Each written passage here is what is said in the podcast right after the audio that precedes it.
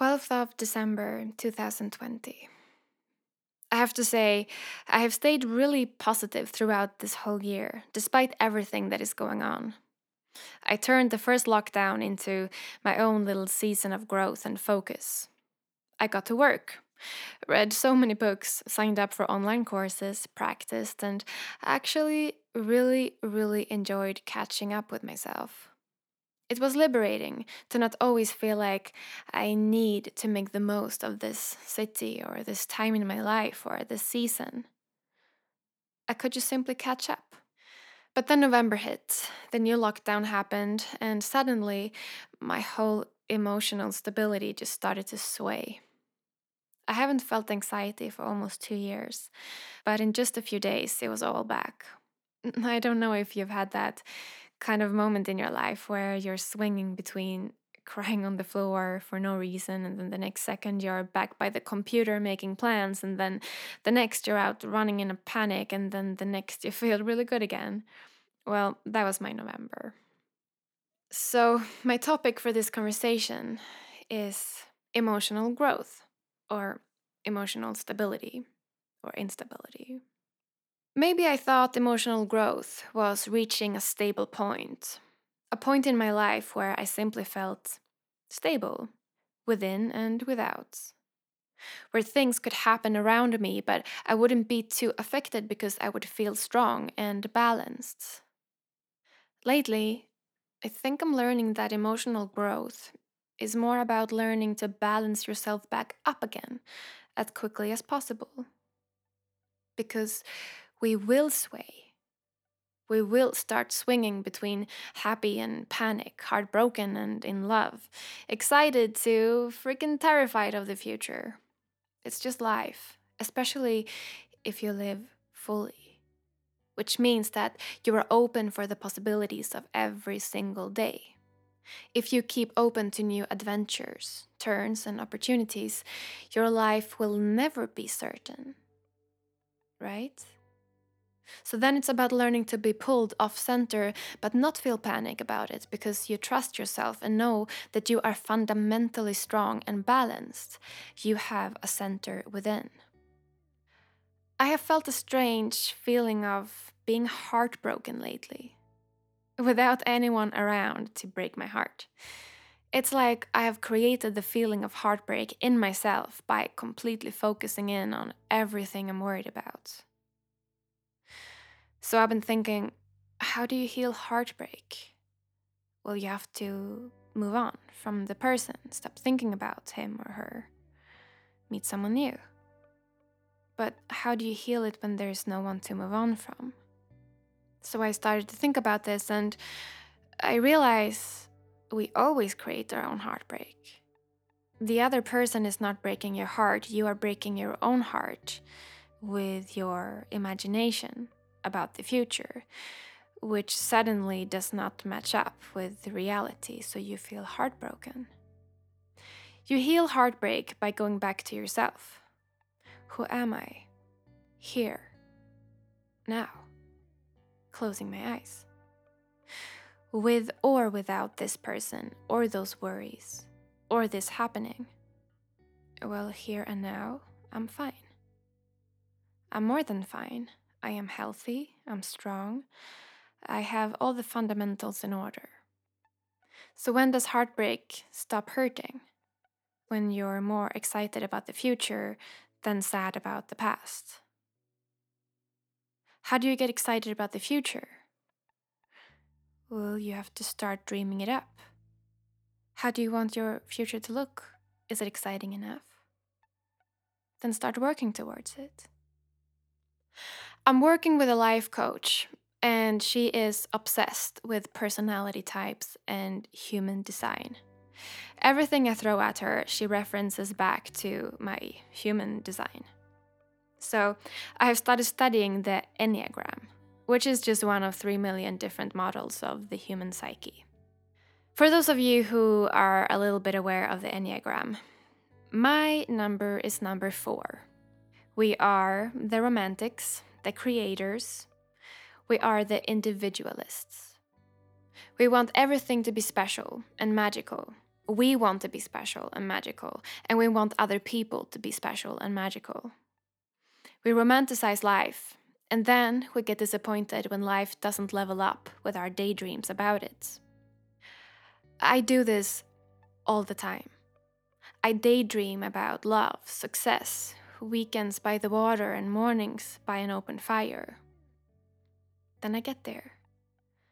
I fall in love with a wonderful man, but I get bored, disappointed. Because turns out love is not just roses and walking hand in hand through foreign cities.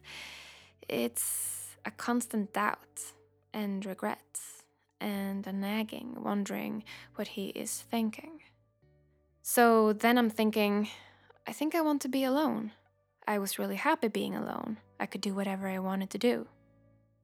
I romanticize about being single, living free, going places, minding my own business.